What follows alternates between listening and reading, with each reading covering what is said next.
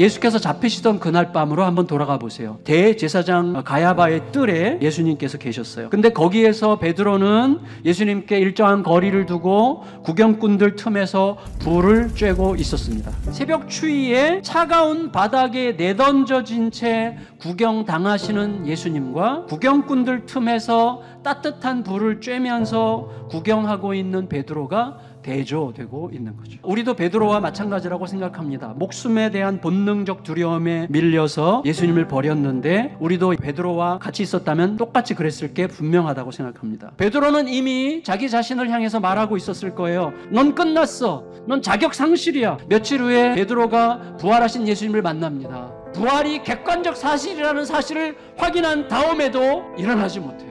갈릴리로 가서 의기소침해져 가지고 잡히지도 않는 물고기를 향해서 헛그물질을 하고 있는 거죠. 그 베드로를 예수님께서 신방하십니다. 육지에 올라보니 숯불이 있는데 그 위에 생선이 놓였고 떡도 있더라. 예수님은요 물고기를 잡고 있는 베드로를 만나러 갈릴리 호숫가로 오셨는데 숯불을 피우셨어요. 근데 이 숯불이 베드로가 대제사장 집에서 쬐던 그 불과 같은 불이에요. 안드로키아라는 이 단어는 숯불이라는 뜻인데 이 숯불이라는 단어가 사복음서 전체에서 딱 두 번 쓰였어요. 베드로가 쬐은 그 숯불, 예수님께서 피우신 그 숯불이에요. 상황이 완전히 바뀐 거죠. 이제는 베드로가 새벽 추위 속에서 예수님은 숯불의 온기 속에서 서로를 마주 보게 된 것입니다. 예수님이 준비하신 이 숯불은 대제사장 앞마당에 있었던 베드로가 쬐었던 그 숯불과는 달리 누군가를 정죄하고 소외시키는 그런 불이 아니었어요. 둘러 앉아서 따뜻함을 함께 쬐는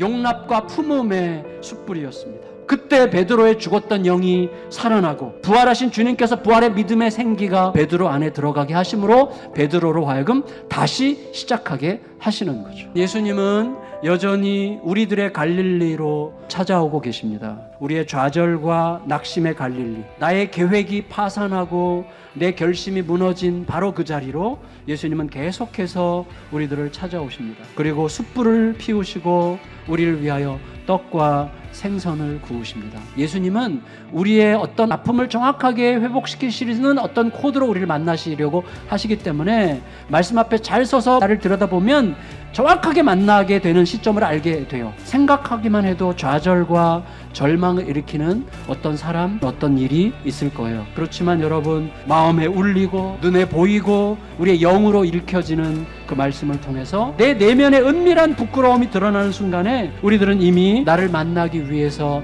내 곁에 와 계신 예수님을 알아보게 되는 것입니다. 그때 부활하신 주님을 만나서 부활하게 되는 거예요. 두려움과 불안이 밀려나고 안도와 감사가 밀려옵니다. 그런 새로운 부활의 은혜가 말씀과 함께 날마다 우리 안에서 솟아나고 일어나는 그러한 삶이 되시기를 축원합니다.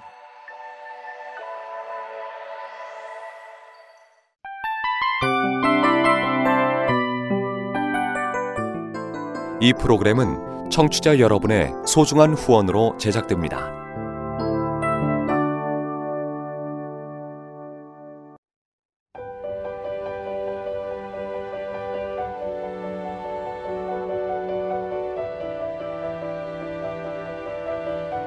세상에는 수많은 교회들이 있지만 더 깊이 있는 말씀 강해를 찾기 위해 크기로만 교회를 선정하지 않습니다.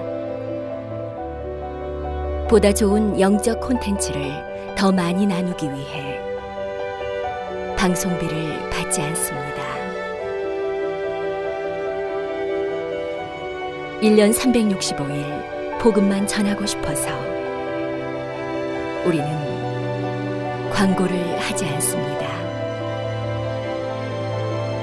온누리의 복음을 땅끝까지 CGN TV와 함께 땅끝 성교사가 되주세요